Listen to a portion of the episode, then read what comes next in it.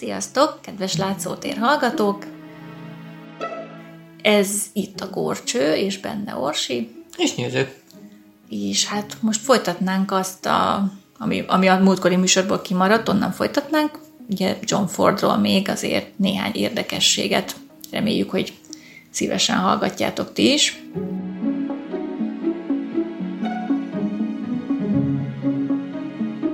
hát John Ford élete során összesen 140 filmet alkotott, és négy oszkárt nyert. Festői tájfelvételeiről híres, melyek többsége a Utaki Monument Valley-ban készült. Meghatározóak voltak a klasszikus western filmek látványvilágában, vagy látványvilágára hatottak később, és hozzájárult Ford is, hogy John Wayne-ből sztár lett, hát mint tudjuk, nem a színészi teljesítménye alapján, hanem mert ők annyira jó barátok voltak, és szinte összefort a nevük, és uh, mind a kettő... is a igen, igen, igen, és egy elég karizmatikus ember volt, és igazából ez uh, vitte őt előre.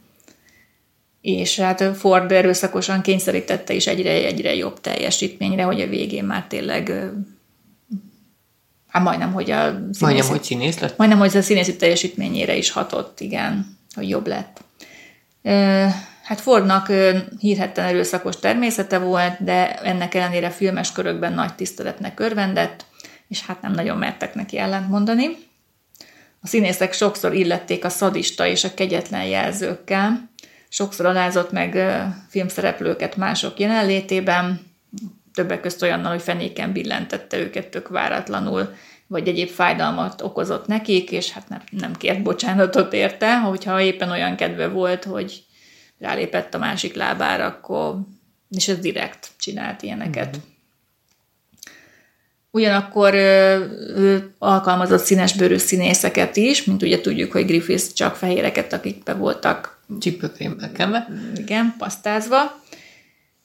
De egyébként őket előszeretettel hívta niggernek, még zsidó barátait Jézus gyilkosnak, tehát hogy ilyen kis kedveskedő uh-huh. megszólításokat alkalmazott, hogy ezt nem tudni, hogy most mennyire gondolta viccesnek, vagy trifás megszólításnak, vagy mennyire komolynak, de barátait is így simán. Hát mondjuk viccnek szerintem egy kicsit durva. De... Igen, de ő ilyen természetű volt, tehát ez volt nála a kedveskedés. Ja, azt értem. Olyat is olvastam, hogy 53-ban volt egy szürkehályog műtétje, és, és hát akkoriban még ugye nem lézeres szemműtétek voltak, és hát hosszabb volt a gyógyulási idő, de ő nem bírta végig várni, hogy meggyógyuljon rendesen, és ugye az orvos előírta, hogy meddig kell bekötve lenni uh-huh. a mhm. személynek. Ő letépte a kötést, mert már nagyon unta, és hát emiatt a, a jobb szeméme gyakorlatilag annyira fényérzékenyé vált, hogy a kötést azt így továbbra is viselni kellett rajta, tehát ő ilyen... A Ő volt a félszemű Jack, igen. E, aztán Morino Hara, ugye, aki több filmjében is szerepelt, önéletrajzában határozottan utalt rá, hogy Ford minden macsósága ellenére látens homoszexuális volt. Hát, hogy ebből most mi igaz, vagy ő mit látott, mit hallott, nem hát tudom. Most mi az, hogy látens? Most vagy az, vagy nem? Hát igazából nem, de hajlott rá. Nem mindegy, szóval egyszerű rajta kapta egy biszexuális férfi színésszel éppen csókolózni a, valahol a színfalak hmm, mögött. Ez már mondjuk a látencián kicsit túlmutat, de oké. Okay. Hogy ez most egyszeri eset volt, vagy rendszeres, azt nem tudni. Na. De ahogy a szexuális életében, ugye a politikai nézeteiben sem volt túlzottan következetes. Nézték őt már szocialistának, nézték őt republikánusnak, vagyis hát ő a saját magát annak vallotta. Míg aztán élete vége felé már értette Nixont, aki ugye jobboldali elnök volt. Tehát szerette Kennedy-t is, szerette Rooseveltet is, tehát igazából nem állt ki egy oldal mellett határozottan, hanem éppen aki szimpatikus volt neki, a mellé állt. Hát ilyen apolitikus alkat voltak ilyen szempontból. Igen, tehát ugye megrendezte az Érika gyümölcsöt is, elég... Mondjuk meglepő egyébként, hogyha azt mondani, a szadista vadállat, akkor hogy a fenébe tudott tehát is ilyen érzékenységgel nyúlni ezekhez a Ez lehet, hogy csak a stáb hatása, tehát volt ott forgatókönyvíró, aki, akire mégiscsak hallgatott úgy magában, vagy... Hát ugye Chaplin is eléggé durván bánt a színészeivel, elég keményen. Hát a fenékbe billentéstől is szeretne. Igen. De, de hogy azért az érzékenység ott van a filmjeiben. És az érzékeny személyiség lehet, hogy ott látensen ott volt benne.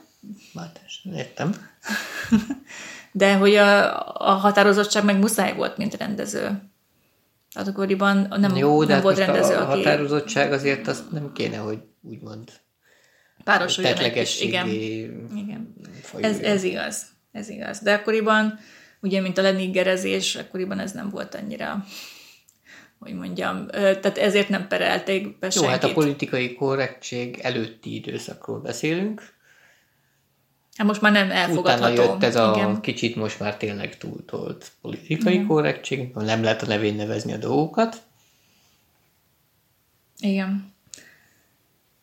Például az 50-es években a fekete listák idején határozottan kiállt a személyiségi jogok mellett. A rendezők céhének egyik ülésén összekülönbözött az őskonzervatív Cecil B. DeMille-lel is, aki azt javasolta, hogy mindenkit, aki kommunista gyanús, közösítsenek ki, mármint ugye a rendezők céhéből. Amint tudomására jutott, hogy a fekete listára akarnak tenni valakit, azonnal kiállt mellette, és azt mondta, hogy küldjétek hozzám azt a komcsi disznót, majd én felveszem. Tehát, hogy azért a kedves megszólítás azért itt is itt volt. Mm. Ezért gondolom, hogy ő nem minden ilyen megszólítást gondolt halálosan komolyan, már hogy pejoratívnak, hanem ez volt a Vannak szavajárása. Ilyen, vannak ilyen emberek, igen, igen. Ismertem én is egy ilyet. Tehát, hogy az a szabad szájúságot megvan, de lelke mélyén igazából kiáll mellette. Tehát, tehát ő ad neki munkát, míg a többiek nem akarnak. Tehát akkor most igazából a tettek számítanak, nem pedig a szavak. Igen. Ugyanakkor a szavakkal meg ugye lehet. ön, igen, tehát az alapján be is perelhették volna simán, vagy legalábbis a mostani Hát valószínűleg nem lenne most állapotokban. neki. Igen. Mert ezt a szabad szájúságot valószínű most kevés ember tűrné el tőle. Ő viszont ilyen volt. Ő volt a mindenki pepie. Na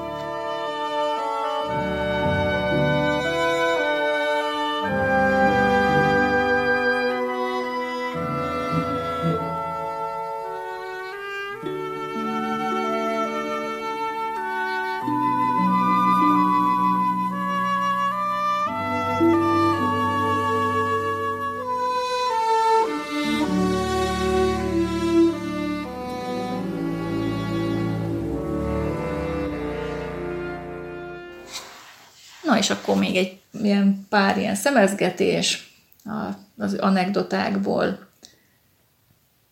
Hát Fordnak szigorú munkarendje volt, és nem engedte, hogy az írók vagy a producerek részt vegyenek a forgatásokon. Magának nincs irodája, ordított rájuk, ha véletlenül mégis feltűnt valamelyik. Az öltönyösöknek sem engedett beleszólást egy alkalommal, amikor a stúdió egyik vezetője arra panaszkodott, hogy nem tartják be a határidőt. Ford megkérdezte tőle, hogy hány napos csúszásban vannak. Négy napos csúszásban válaszolta a stúdiófőnök. A rendező szó nélkül megfogta a forgatókönyvet, és véletlenszerűen kitépett belőle négy lapot. Ismét terv szerint haladunk, közölte. Tehát ott mondtad, hogy tudta tartani a határidőket, Igen. hát tényleg csak néha a határidőhöz igazította a filmet, és nem, a, Igen, igen. nem fordítva. és előszeretettel alkalmazott amerikai őslakosokat, vagyis indiánokat a western filmjeihez. Ne csodált, szerintem olcsóbb volt egyszerűen a, indián statiszta, nem? I- igen, igen. Mert a költségvetést is mondtad, hogy mindig tartja, hát úgy könnyű. Igen, és a színfalak mögött is foglalkoztatott néhány indián technikai tanácsadóként. Egyik kedvence öreg zsír volt, ez volt a neve. Öreg zsír. Öreg zsír, igen. Egy navahó gyógyító, akit a rendező 1948-ban szerződtetett az apacserőt forgatásának idejére. Öreg zsírnak az volt a feladata, hogy megjósolja az időjárást, emellett pedig folyamatosan azért kellett imádkoznia, hogy olyan alakú felhők érkezzenek, amelyek jól mutatnak a felvételeken. Tehát ezt lezsírozták gyakorlatilag, hogy jó felhők legyenek. Az idős férfi előrejelzései annyira pontosak voltak, hogy Ford ahhoz igazította a felvételek időpontjait. Hogy a szép felhők legyenek. Egy napon öreg zsír nem jelentkezett a következő napra vonatkozó jóslattal. Ford oda ment egy másik navahóhoz, és megkérdezte tőle, hogy mi történt az öreggel. Elromlott a rádiója, hangzott a válasz. Ez jó. Hát jó, és a meteorológiai szolgálatnak a előrejelzését nem tudtam meghallgatni. Igen. Hát mondjuk azt, hogy szép felhők érkeznek, azt azért meteorológiában nem hiszem, hogy túl sokszor mondják be. Szerintem minden felhő szép, nem? Ja. De hogy éppen olyan, amiket a Ford a filmjére akart. Na mindegy. Aztán volt olyan sztori is, hogy Ford azt akarta, hogy mindenki messziről értesüljön az érkezéséről a forgatásokon, ezért alkalmazott egy harmonikást, aki eljátszotta a kedvenc tradicionális dalait. A zenésznek az volt a feladata, hogy ide-oda mászkáljon a forgatás színhelyén, és a megfelelő hangulatba hozza a színészeket, hogy egy kis western légkört teremtsem. Tehát még adott erre is. hát, tessék. Hát így biztos jobb kedvel dolgoztak. Idős korában Ford a legtöbb szabadidejét a tévé előtt töltötte. Egész életében imádta a részleteket, ezért rajongott a Jeopardy mindent vagy semmit nevű kvízműsoré.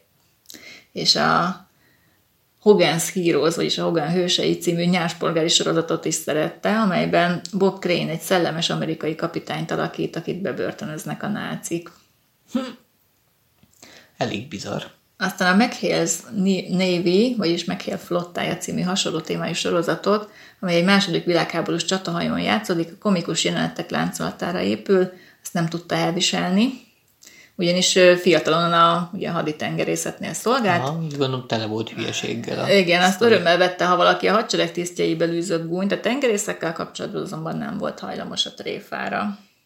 Tehát volt humorérzéke, de hát szelektív. Hát igen, csak értette a tréfát, csak nem szerette. Na, hát akkor ennyit most Fordról, így még röviden egy kis kiegészítésként. Thank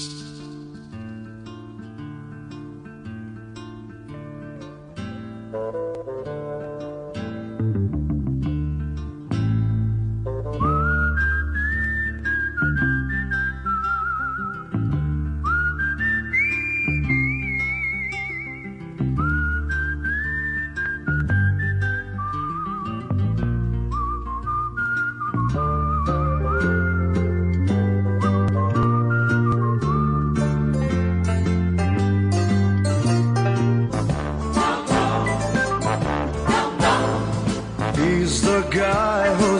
Talk of the town with the restless guy. Don't you bother to fool him around. Keeps the varmints on the run, boy. Keeps the varmints on the run. You may think he's a sleepy type guy, always takes his time. Soon I know you'll be changing your mind when you've seen him use a gun. Boy, when you've seen him use a gun.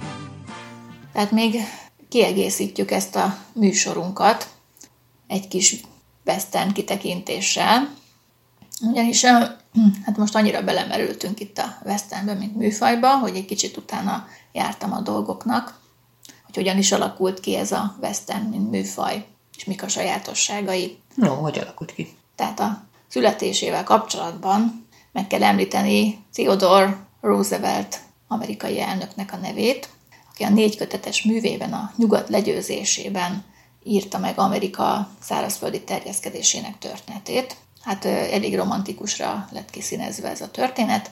Őt úgy is emlegetik egyébként, hogy Amerika első cowboy elnöke ő a 20. század legelején volt elnök, tehát 1901-től 9-ig, és ilyen szlogenekkel nyerte meg a választóit, hogy a világ amerikanizálása a mi küldetésünk. Mi a csoda? Tehát ő egy ilyen nagyon nemzeti öntudatot ébresztett az emberekben, és ezt erősítette, és akkoriban erre volt elég nagy igény az emberekben. Tehát kicsit megcsúszott ez a nemzeti öntudat már az európaihoz képest Ott ugye már majdnem egy évszázaddal korábban lejátszódott ez a nemzeti kis terjeszkedések és az államok kialakulása, stb. A nemzetállami eszme. Igen, igen, igen. Hát Tehát... igen, de hát mondjuk ha belegondolunk, Amerikában gyakorlatilag ezekből a nemzetállamokból oda települt, hát szép mai szóval migránsokkal volt tele az ország. Tehát, hogy abból valami egységes identitást kovácsolni, az szerintem egy kicsit mesterséges. Igen, tehát kivívták a függetlenségüket, volt polgárháborújuk, de miután ezek lejátszottak, még az államok azért eléggé képlékenyek voltak. Hát igen, de gondolom az összetartó erő leginkább a közös sorsban nyilvánult meg, és nem abban, hogy mondjuk ugyanazt a nyelvet beszélték. Igen.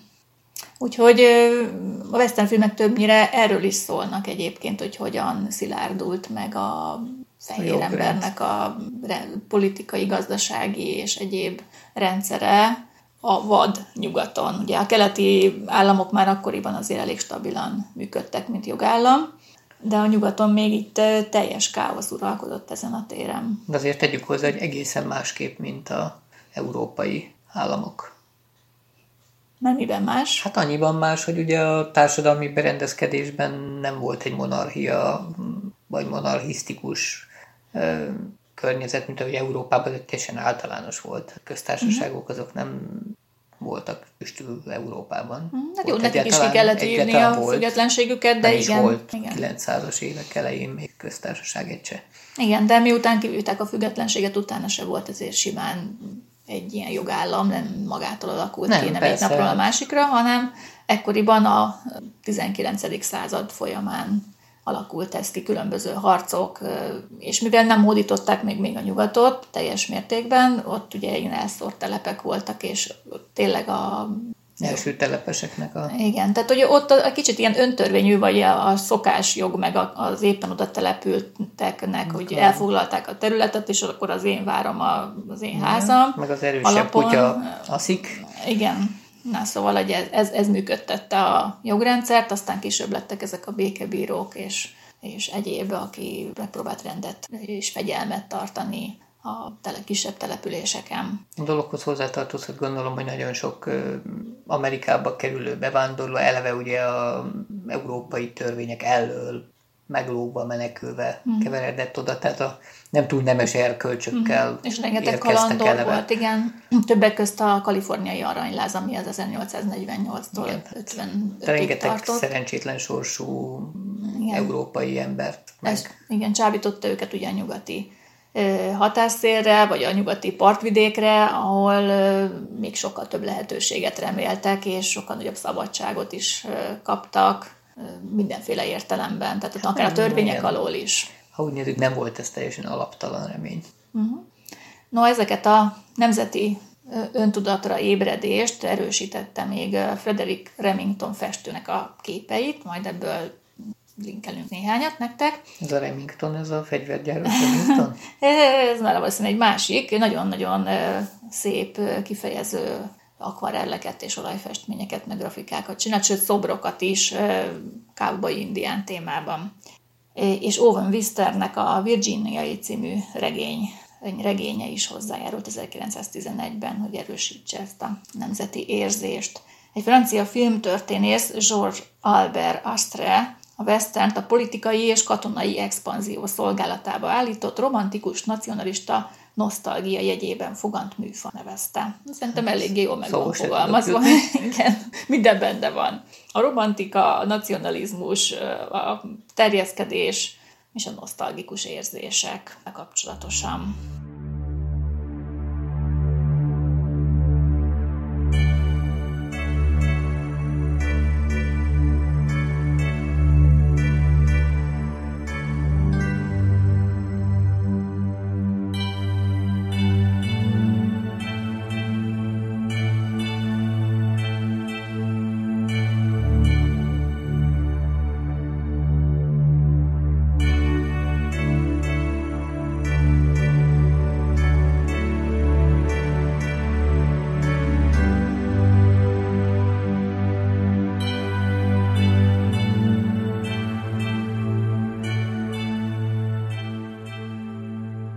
De térjünk vissza a filmekhez. Az első vadnyugati témájú képkockákat Edison asszisztense Dixon vette filmre, nevezetesen Buffalo Bill híres vadnyugati sójából vett fel részleteket. Hát ez ilyen kordokumentumként tekinthető inkább, mint uh-huh. filmként, inkább érdekesség.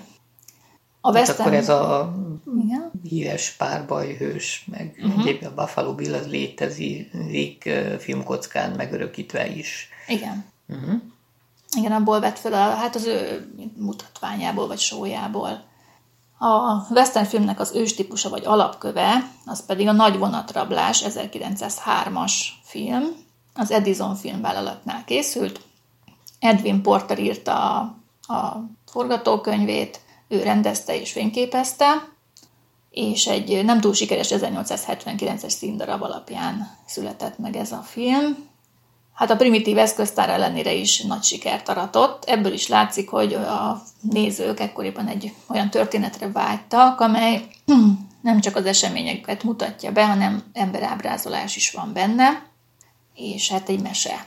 Igazából egy nem valós történet, mert ez eléggé erősen ki volt színezve és a film tematikáját úgy választották ekkoriban meg, hogy minimális belső ábrázolásra legyen szükség, hiszen néma filmekről volt szó, tehát nem tudták szavakba önteni Aha. a... És ezért, ugye, ezt már beszéltünk róla, hogy nagyon erősek voltak a gesztusok, és a cselekményre helyeződött a hangsúly. És a western hősök pedig ilyen arhetipusok voltak, ami ugye feleslegessé is tette az elmélyült lélektani ábrázolást, ez a tipizálás, ugye a cowboy típusa, az indián típusa, a bűnöző típusa, magánnyomozó vagy sheriff típusa, a pap és a vamp. És a részegorvos. Igen, a részegorvos. Tehát, hogy ezek mind olyan típusok voltak, amik különösebb jelemábrázolást nem igényeltek, úgyhogy a cselekmény ez szabadon folyhatott ennek következtében.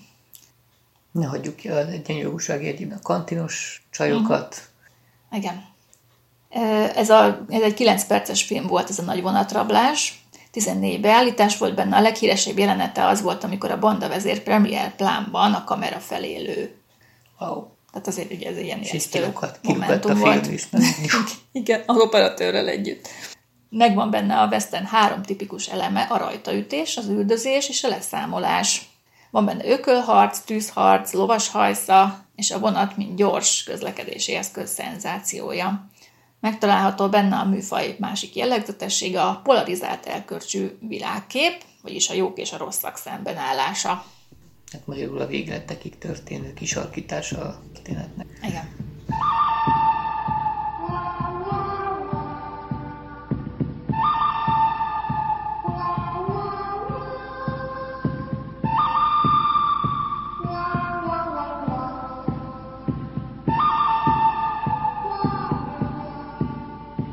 A nagy vonatrablás sikere után, annak ellenére, vagy éppen azért, mert történelmi hitelessége azt nem jellemezte a filmet, gombamot kezdtek szaporodni a hasonló jellegű alkotások. Azt hittem a vonatrablások. a következő mérföldkő Gilbert Anderson nevéhez fűződik, aki 1907-ben létrehozta az SNA céget, ez ismerősen cseng, itt a Chaplin is szerződött velük, kezdő rendezőként, színészként. Ő, ő színészként, rendezőként és producerként is futószalagon gyártotta az egy-két tekercses western filmeket. Első átütő sikerét a Bandita jó tette című filmjével aratta. Na, ennyit a polizálásról látod? Igen. A rossz, aki jó lesz. Mert volt benne egy újítás, az, hogy ez a Broncho Billy, a bandita, megszületett az a hős, a good bad guy, ez egy ilyen vadnyugati hős típus, akiben összpontosul a vadság, a kegyetlenség és a jóság, meg a hősi tragikum is. Hát akkor ők a rokonai a Sobri Jóskának és az egyéb magyar betyároknak. Mind, igen. mind korszakát Rúlyos tekintve. Sándor, igen. Mind korszakát tekintve, mert nagyjából ugye kortársak úgy nagyságrendileg igen. nézve, meg hát a stílusukat tekintve is. Igen, a közönségnek pedig épp ilyen hősre volt szüksége, mert tudtak vele azonosulni. Hiszen nem volt a teljesen pozitív, és nem volt teljesen negatív, hanem a kettőből egy ilyen emberi képet alkottak. Viszkislog. Igen. És a, a, viszont tehát ezek nem voltak azért olyan nagy színvonalú filmek, valljuk be, tehát ezek eléggé a klisékre épültek, és egy sztoriból száz bört lehúztak kb. a western a zsánerből a színvonalas tömegszórakoztatás szintjére viszont a, olyan rendezők emelték, mint Griffiths, ugye, amikről már volt szó, vagy Thomas Harper Innes, vagy a kornak a nagy western színésze William Surrey Hart. Tehát Griffithsnek a legismertebb westernje, ami fönnmaradt 1914-ből a csata Elder Bush Gulchnál. Azt hiszem, így mondják és ez tekinthető az Amerika hőskorának az előképének is. Thomas Harper viszont hát annyiban volt különleges, hogy egyike volt azon kevés rendezőknek, akik a filmjeikben már akkor bírálták a fehérek népírtó politikáját. Ez megjelenik például az Indián nő szíve című 1913-as filmjében.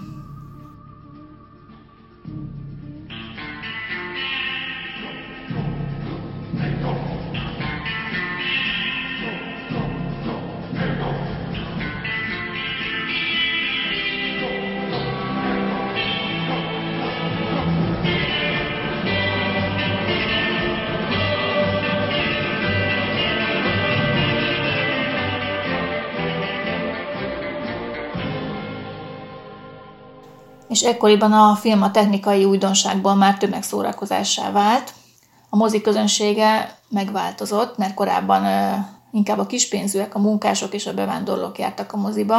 A 20-as években viszont egy, az olyan filmforgalmazóknak köszönhetően, mint a magyar származású Adolf Cukor, a tehetősebb középosztályt is sikerült a moziba csalogatni. Hát gondolom ez hozzá tartozott, hogy felépültek a direkt erre a célra épített mozik. Uh-huh. De ugye korábban csak a kisebb-nagyobb közösségi helyeken vetítettek Igen. alkalmi jelleggel, és utána alakultak ki ezek a direkt erre kitalált Létrejött ugye Hollywood, az önálló stúdiók, tehát nagyobb költségvetéssel dolgoztak uh-huh. a filmek, és nyilván a bevételt is ehhez szabták, uh-huh. ezt pedig már a kis pénzűek nem feltétlenül tudták megfizetni. Hát a fillérből a ritkább forintra váltottak, Igen. így. És hát létrejött a producerek uralt a filmipar is, többek közt ugye, mint a nagy stúdiók, Paramount Pictures, a Metro Goldwyn Mayer, a Fox stúdió, ez egyébként az is magyar tulajdonosú volt, a magyar Fuchs Vilmosnak a filmvállalata volt, tehát a William Fox az Fuchs Vilmos volt eredetileg. Uh-huh. Tehát elég sok magyar vett részt a filmek, filmkészítés születésénél. A Columbia, az Universal és a United Artists, szóval még érdemes megemlíteni, mint stúdiót és hát ugye nagyobb költségvetések, a díszletek is ugye monumentálisabbak, szinte élethűek, és hát a talpig becsületes cowboy sztárok jellemezték ekkoriban a West End, és kialakult egy amerikai álom a filmvásznom. Uh-huh. A leghíresebb vadnyugati sztár ekkoriban Thomas Edwin Mix, vagyis Tom Mix volt, akit Amerika cowboyának is neveztek, tehát ő kifejezetten fehér kalap, fehér cowboy ruha, lovagló öltözék, tehát a fehér, mm. ugye elképesztő, hogy ő volt az abszolút jó fiú. Igen, gondolom a marhák terelgetését azért nem praktikusan uh-huh. fehérbe hajtották végre. Tehát ő nem good bad guy volt, hanem ő a good good guy volt. Jaj. Akit semmi sem téríthet le a jóság és az igazság ösvényéről. És belekészültek az első sorozat Westernek is 1935-ben elhallgatva szép, dagályos mondatokat, elég sok westernnel foglalkoztál mostanában. Igen. De azért született azért néhány egész estés kiváló western is ebben az időszakban. Például a James Cruise rendezte Honfoglalók 1923-ban, és John Fordnak a Vasparipája 1924-ben.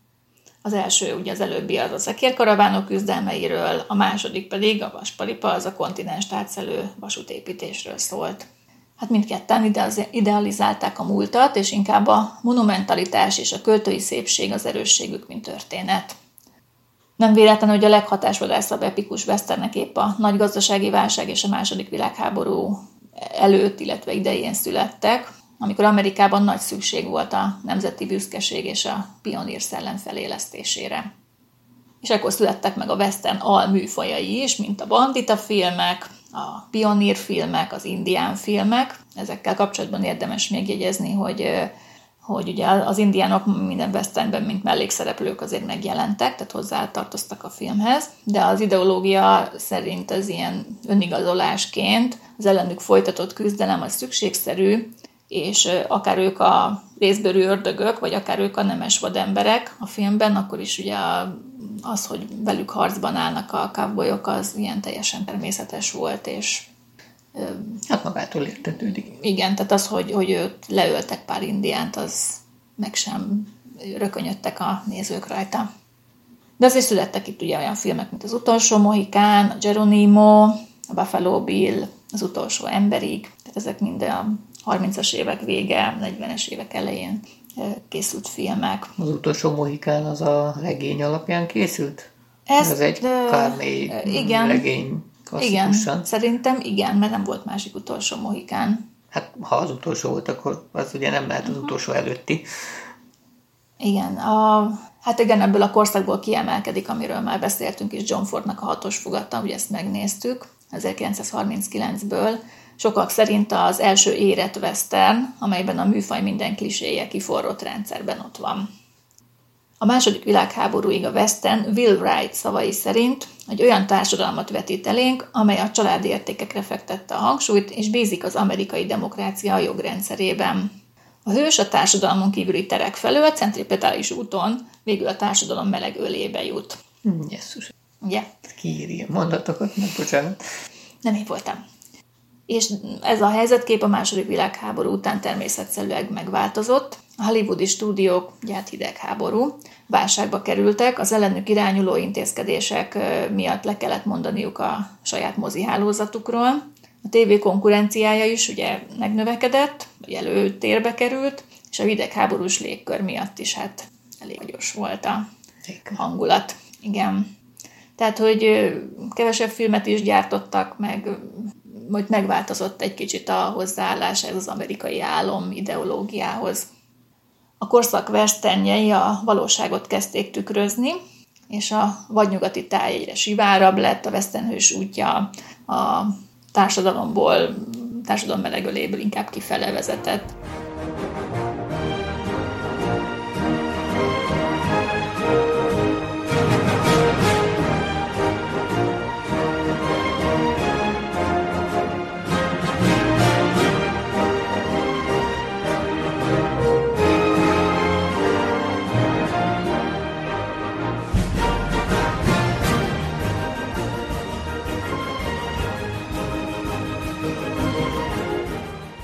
Rossz fiúk azok nem feltétlenül lettek jók, hanem lehetett Más. azonosulni a rosszakkal is. Igen, tehát e- ekkoriban kezdett kialakulni ez a magányos hős típus.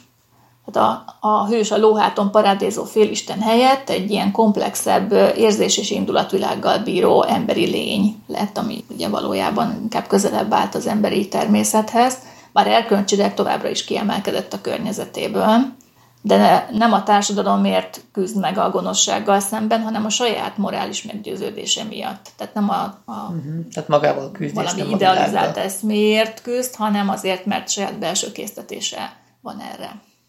Tehát továbbra is ő a jó fiú, csak ő éppen magányosan küzd, nem pedig a családi meg egyéb társadalmi értékek miatt.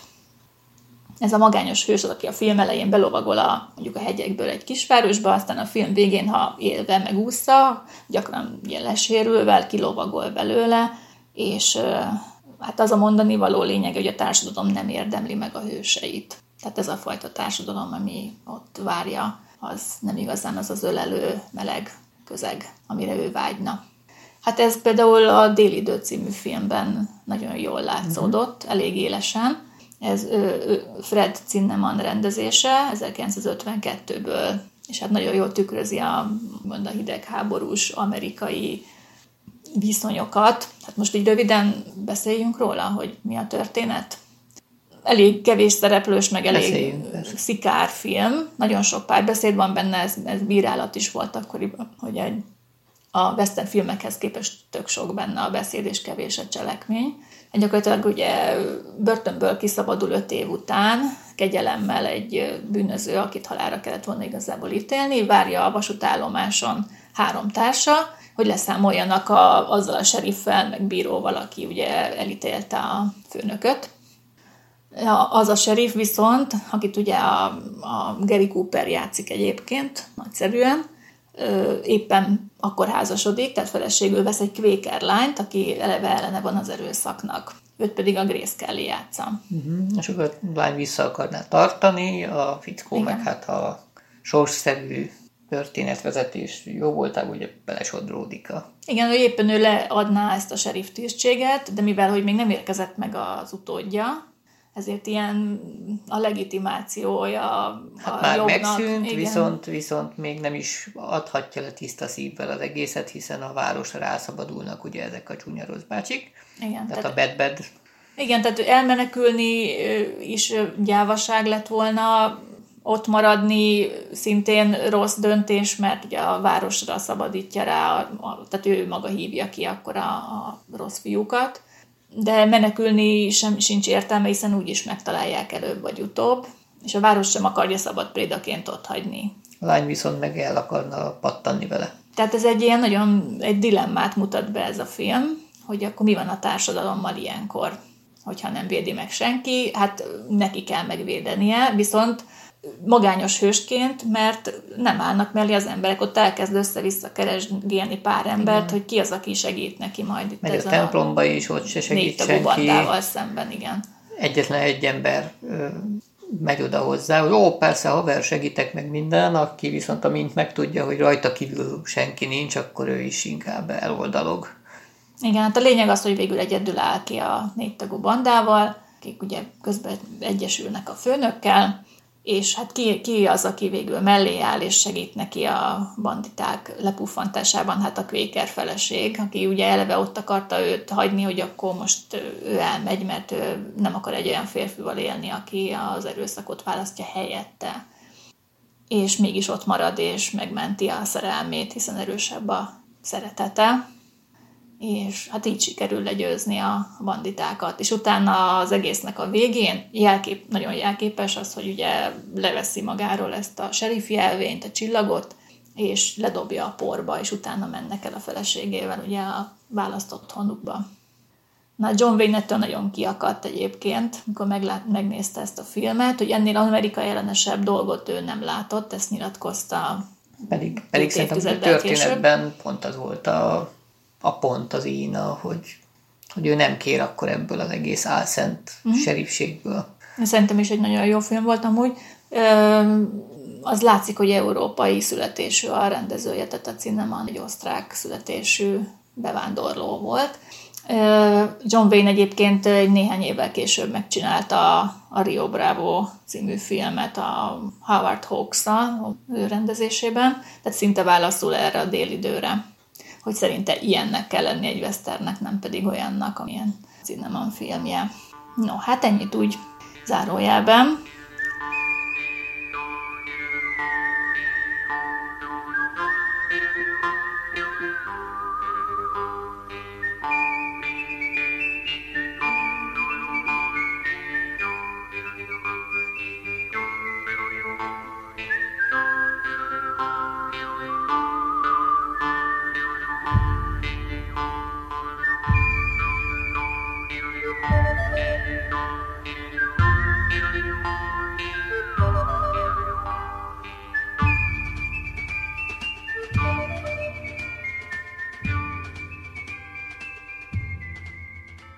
Aztán a klasszikus western klisék továbbra is jellemzik a filmeket, és ebben gyökeres változást csak Európából hoznak az új szelek.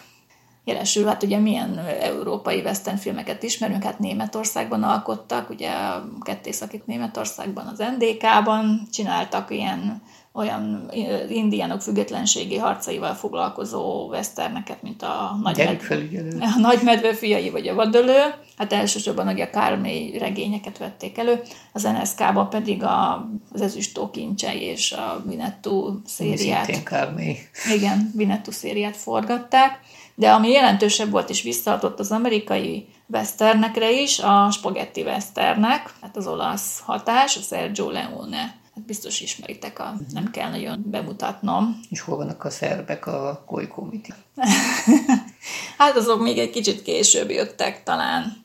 De ezek a Leone filmek, a, ugye Clint Eastwooddal a, a egy maréknyi dollárért, a pár dollárral többért, ezek 60-as években forgatott filmek, a Jó, a Rossz és a Csúf, illetve volt egyszer egy Vadnyugat 68-ban. És akkor már bejött Morricone a a, hát a nagyon igen, a fantasztikus zenével, ami ugye szintén hozzátartozik a vadnyugati filmekhez. Ezek alapjaiban változtatták meg a westernnek a kliséit. Ugyanis nyoma sincs bennük a nemzeti identitástudatnak, a mitoszokra épülő társadalomnak és a lovagló elkörcsőszöknek. A hősit abszolút kívülálló tetteit nem az önzetlenség, hanem a pénz vagy a bosszú motiválja. Terig erőszakos szemléletű és pessimista és cinikus a főhős. És nem is feltétlenül jó. És nem is feltétlenül jó. A csirái ennek a típusnak egyébként már megjelennek a John Sturgis által rendezett 60-ban, a Hétmesterlövész című filmben. Ez is egy ilyen nagyon híres western.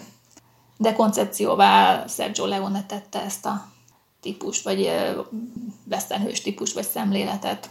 A 60-as és 70-es évek gazdasági és politikai változásai, a jóba vetett hit megrendülése, az erőszak, a háborúk, a botrányok hatására darabjaira hullott a klasszikus western mítosza, és új mítosz született. John Cavelti, amerikai filmesztéta által keresztapa westernnek nevezett műfaj született meg. Hát ez pedig az jellemzi a keresztapa westernt, hogy erkölcsi szükségszerűségnek, sőt pozitív értéknek állította be a könyörtelen agressziót. A hős egy hideg tekintetű profi gyilkos, aki pénzért hajlandó megvédeni a gyenge közösséget, amelyhez semmiféle köze nincsen egyébként, semmi kötelék nem fűzi hozzájuk, és nézőre van bízva, hogy melyik szereplővel fog azonosulni, melyik szimpatikus neki, de nincs kimondva, hogy most melyik a jó, meg melyik a rossz. És hát a végkicsengés a filmeknek többnyire az, hogy a világ bűnös, és nem képes vezekelni a bűneiért. Tehát valakinek vezeklésre kell kényszeríteni. És semmi sem tisztán fehér, meg semmi uh-huh. sem tisztán fekete. Hát azért jobb westernek születtek, tehát az a 60-as évek, 70-es évek eleje, aki megölte Liberty Valance-t John Fordtól 62-ben, délutáni puskalövések, Sam Peckinpah filmjei, a Vad Banda, szintén Sam Peckinpahtól, aztán a Pet Gerett és Billy a kölyök, a Papa Kurtizán és a magányos hős, Kis nagy ember Arthur Pentől, vagy a Spikes bandája Richard Fleischertől, Missouri fejvadász Arthur Pentől, és a Butch Cassidy és a Sundance kölyök. Az egy klasszikus Mm-hmm. Na igen, igen, ez egy klassz film tényleg, ez a George Roy Hill rendezte 1969-ben. A, ugye a mond már Paul Newman és Robert Redford játszott benne, és akkor ebben hangzik el ez a híres betétdal, az a uh, Raindrops Keep Falling on My Head. Most nem fogom eldudolni, de szerintem bejön nektek. Raindrops are falling on my head And just like the guy whose feet are too big for his bed Nothing seems to fit Those raindrops are falling on my head They keep falling. So I just did me some talking to the sun. And I said I didn't like the way he got things done. Sleeping on the job Those raindrops are falling on my head They keep falling. But there's one thing. Erről a, aki megölte Liberty Valance-ról azért érdemesebb még néhány szót ejteni, pláne azért, mert ugye John Fordról beszélgettünk ezelőtt. Hát a történet az egy eléggé érdekes western, mert hogy ez is a, nem az az idealizált hős, és nincs is igazából egy hős, vagy, vagy nem is tudom. Tehát az egész azzal kezdődik, hogy egy ügyvéd, illetve szenátor érkezik a keleti partvidékről vissza nyugatra egy ilyen istáta mögötti kisvárosba, és elkezd visszaemlékezni valakinek a halála kapcsán, akit akkor még nem tudunk, hogy kicsoda, csak annyit Sőt, tudunk, az egész hogy... városban nem tudják, hogy kicsoda. Igen, tehát gyakorlatilag. gyakorlatilag amikor mondja, hogy most a temetésre jött, de hát kihalt meg. Tehát azt se tudják, kihalt meg. Um, hát egyrészt, mert a város nagyobbra nőtt, és már rendezett főutcája van, és... Igen, tehát kiderült, hogy ez a Tom Donifon nevű ember halt meg, és akkor el, elkezdik faggatni a szenátort, de hát, hogy ki ez az ember, aki miatt ő most visszajött, és miért, miért olyan fontos számára. És akkor elkezd visszaemlékezni, hogy hogy találkozott ő a Tom Donifonnal, és hát kiderült, hogy amikor ő nyugatra utazott az egyetem, jogi egyetem elvégzése után, hogy keressen kalandot, meg nem tudom, munkát, vagy ilyen, ilyen idealizált... Hát a akkori elszónak engedelmeskedő, hogy fel nyugatra fiatalember. Igen. Ez volt ugye a nyugat megfordításának Tehát, hogy meg, akarta megváltani a világot. És törvénykönyvekkel a zsebében ő hitt abban, hogy a törvény erejével ő majd jobbá tesz ott mindent vad nyugaton. És hát az első találkozás a vagy nyugattal az, hogy a Liberty Valance és bandája kirabolta a postakocsit. És a fickót jó alaposan el hát fél egy korbáccsal. Fél verte egy korbáccsal, összeszedte őt a, a Donifon, és elvitte ugye a kisvárosnak a fogadójába, ahol ellátták őt, és adtak neki egy munkát ott, mert hát munkát keresett. Hát nem éppen olyat keresett, de most az ellátását lemosogatta. Lemosogatta, igen, az ellátását a fogadóban, ahol a fogadósnak a, a lánya, a lányának szimpatikussá vált ő. Tehát tanítani kezdett ott, és és tanította a felnőtteket és a gyerekeket igen, meg kiderül, hogy a kocsmáros lány ugye nem tud hát sokan, se írni, se olvasni, tudtak, meg igen. még ugye általában senki. És, és akkor elvitte a kultúrát, elvitte oda ugye a műveltséget, a törvényt magával, de hát ugye ott volt a fenyegető árnyéka ennek a Liberty Valence-nek és bandájának, akik időnként betértek a városba és a környékre, és ott a farmereket és a városlakókat rettegésben tartották különböző garázdálkodásukkal. Ja, és ugye a serif, a kisváros serifje, akit azért fizettek, hogy rendet tartson. Az nem mer újat húzni vele, Igen. természetesen. Tehát egy nagy darab tohonya Igen. ember kell, aki inkább elmenekül, amikor meghallja, hogy jön a csúnya. Egyedül egy valaki mert szembeszállni a Libertyvel, ugye ez pont a Donifon volt, akitől valamennyire azért tartotta a banda de hát ő egy személyben azért nem tudott ott semmi labdába rúgni. És akkor ugye két forgatókönyv létezik a csúnya rossz fiúk megfékezésére, az egyik a ügyvéd úr által képviselt törvény, a másik pedig ugye a párbajhős vagy pisztolyhős által képviselt erőszak. Igen. Melyik fog úgymond nyerni. Ha úgy Igen. nézzük ennek a szituációnak a kibontására épül fel a film maga. Igen, és hát eléggé úgy nézett ki, hogy a párbajhős a helyi vagánycsávó, tehát és ugye ő szerette ezt a fogadós lányt is, a Hélit, és ő akarta feleségül venni, és már ugye ki is alakította, hogy a közös életük hogy lesz, mint lesz, és akkor hát beleköpött a levesbe ez a Liberty Valance, aki, akinek nagyon nem tetszett, ugye jöttek a választások, meg a képviselőválasztás, és akkor ugye összefogta a kisváros népét a, az ügyvéd úr, és hát megválasztott, ő jelöltette magát Liberty is, meg, meg ő is, és hát a, a lakosság végül is az ügyvédet választotta, illetve a helyi sajtónak az újságíróját, mint két jelöltet, hogy őket indítanák a választásokon. Hát a Libertynek ez aztán végképp betette a, az ajtót, és hát határozta, hogy akkor most végez a leszámol az újságíróval is, meg, a, meg az ügyvéddel is. Az újságírót az jó laposan agyagulálja, az gyakorlatilag fél voltra veri. Az ügyvédet még kihívta párbajra. Neki hát eleinte úgy tűnt, hogy el fog menekülni, de hát aztán mégse tette igen, mindezt. Igen. Tehát nem akart elmenekülni, a, és hát úgy bízott abban, hogy hát valamennyit tanult ő azért lőni, hanem is sokat, volt pisztolya, és hát abban bízott, hogy itt a törvény meg, meg az igazságnak győzni kell, tehát ő egy idealizált szemléletű valaki volt. Hát ehhez képest ugye a Donifon az egy kicsit racionálisabb szemléletű volt. És hát hogy, hogy, hogy nem, ugye az ügyvéd megsérült ugyan a párbajban, de sikerült lepuffantani a Liberty Valance-t, aki egy nagyképűen állt ki, és kicsit meggondolatlanul ellene. És akkor mindenki ugye hősként ünnepelte, a választásokon is úgy mutatták őt be, hogy ő az az ember, aki megölte a Liberty Valance-t. És ebből beindult a politikai karrierje a jó Igen. embernek. Még nem egy kicsit észhez térítette a Donifon, úgy mellékesen négy szem közt, hogy mit gondol, hát, hogy kilőtte a, azt a végzetes golyót bele a Libertybe. Hát ugye ezt ugye akkor meséli el neki, ez fontos, amikor a ügyvéd ö, ott akarja hagyni a választást, mondván, hogy hát Ez itt, nem neki való. Itt nem Igen. neki való, itt nincs rá Ő visszamegy szükség, inkább ő keletre. inkább visszamegy, mert, mert ugye elég csúnya eszközökkel próbálja az ellenfele kiütni a nyerekből, és hogy ő egyébként is erkölcsileg is meghasonult attól, hogy megölt egy embert, tehát hogy nagyon lelkére vette ezt a sztorit, Mhm. akkor árulja el neki ugye a Tom, Hát, hogy igazából ő volt ez, aki ott a, oda ment segíteni, de végül is nem állt ki nyílt színen, hanem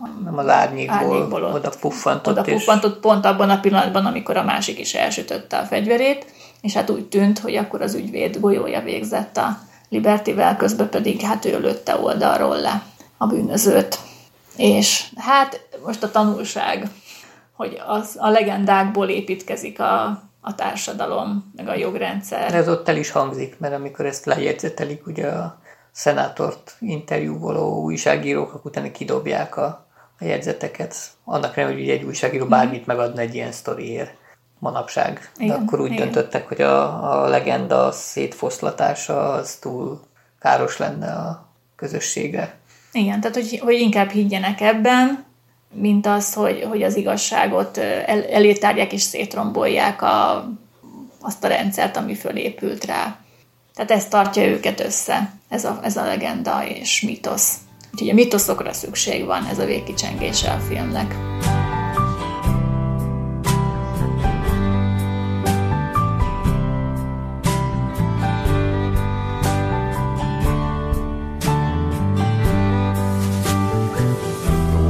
Said the moon to the stars in the sky. Soon said the wind that followed him home. Who said the cloud that started to cry? Me said the rider as dry as a bone. Who said the sun that melted the ground? Why said the river that refused to run? És hát a 80-as években egyre kevesebb western film született, egyre érdektelenebbé vált ez a műfaj, és ott a fi- filmek színvonala is hát egy nagyot esett, mondjuk így. És akkor most örvendetes módon a 21. században megint visszanyúltak egyes rendezők a westernhez, ezek már a neo-westernek, és meg tudott újulni a mondani valójában a western, amikor már teljesen elkezdték temetni, hogy itt már újat nem mond el senki se, utánozni lehet esetleg. Hát ilyen filmek születtek, 2003-ban Kevin Costner rendezte a fegyvertársakat, vagy 1900 2010-ben a Coen fivérek a félszeműt, ami egyébként egy korábbi 1969-es westernnek feldolgozása. De már a címe termés. Igen, igen, igen. Akkor az ajánlat 2005-ből, John Hill Court rendezéséből, ez egy Ausztráliában játszódó western, az a különlegesség az Ausztrál sivatagban. És hát ami hosszú című, a Jesse James meggyilkolása, a tettes a, Gia- a gyáva Robert Ford, Andrew Dominiknak a rendezése 2007-ből. Ezt is láttam, ezt a filmet, így ez is nagyon klassz volt. Ez a sztárkultusznak a problematikáját boncolgatja, és eléggé mitoszt leleplező western. Tehát ezek szembe mennek a mitoszokkal, ezek a westernek, de a táj, a, a, a, a hős, a, az egész western hang, a zene, tehát hogy minden, minden egyébként a westernre hajaz, csak már teljesen új megfogalmazásba helyezi a, az egészet. Uh-huh. És most reneszánszát éri a műfaj, úgyhogy nézzetek ti is minél több western filmet, mert szerintem érdemes most is megnézni egy párat. Akár a régebbiek közül, akár most az újabbak közül is. Viszont hát úgy tűnik, hogy ennek az évadnak ez az utolsó gorcsöve. És itt egy csomót filmrendeztünk. Igen. Valami kis összegzés. Ki tetszett neked a legjobban? Ki volt úgy? Ez nem kérdés, hogy Chaplin. Biztos? Igen, mm. ezt határozottan tudom mondani, hogy ő, őt, ő neki minden filmjét, az összes Néma filmjét végig tudnám nézni.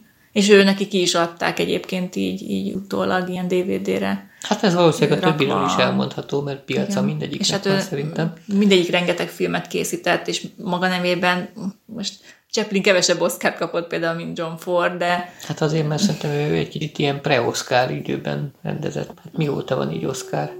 Nem, mert hosszú élete volt Chaplinnek is. Hát oké, okay, csak akkor már nem nagyon... Érdekes módon pont az űrös időszakában csinálta a legjobb filmjeit. Hát persze volt miből meríteni. Tehát Igen. Tehát néha az a családi szükséges. hétköznapi életből azért egy kicsit nehezebb kreatív ötleteket meríteni. Hát, hogy most emberileg melyik volt a legjobb, ezt én most nem tetnék állást foglalni, mert nem is tudnék. Igen, minden személyes, Személyes tapasztalat tapasztalat. nincsen, Egyikről csak, sincs. csak mások előítéletei alapján tudtunk műsort csinálni. Szerintem mindegyik alkototta maga nemében egy-két olyan filmet, ami, ami nagyon meghatározó volt, uh-huh. de talán Chaplin volt az, aki, aki a legkreatívabb volt számomra, aki, aki mindent föl tudott használni, és jól, de mindenhez jól nyúlt hozzá. Bármi műfajban szerintem, mert ő aztán jó, főleg a vígjátékok, komédiák voltak az ő asztala, de, Hát nem is tudom. de az, az a fajta humor, ami, ami a humor mellett mindig volt mondani ez- való ez- is a igen, filmjeiben, igen, tehát nem igen. csak Tehát az a humor, mondani, hanem- vagy belebújtatta abba a humoros köntösbe, az valami zseniális volt. Hát mert valószínűleg rájött, hogy úgy lehet átadni az egyszerűbb embereknek is a, a mélyebb tartalmat, hogyha becsomagolja valamilyen szinten. Akár Igen. humorban, Meg ő azt is vallotta, fogyaszthatóvá hogy, válik. hogy a, a tragédia meg a komédia igazából nincsenek távol egymástól. Főleg nem a tragikomédia. Úgyhogy nekem ezért ő. De lehet, hogy másnak más a véleménye, úgyhogy írjátok meg. E-mailben. Most cseten, e-mailben, később, amikor várjuk a ti véleményeteket is. És Meg a nyarat. meg a nyarat. Meg a Szent Ivánnéi maraton. Maratont. És átússzuk a maratont. Jó, hát Akkor szerintem most... most... szerintem lezárjuk a idei évadot. Na hát akkor jó nyaralást, Kellemes pihenést mindenkinek, meg sok élményt, látnivalót, és találkozunk a hallanivalót. Szent Iván négykor még. Sziasztok! Sziasztok!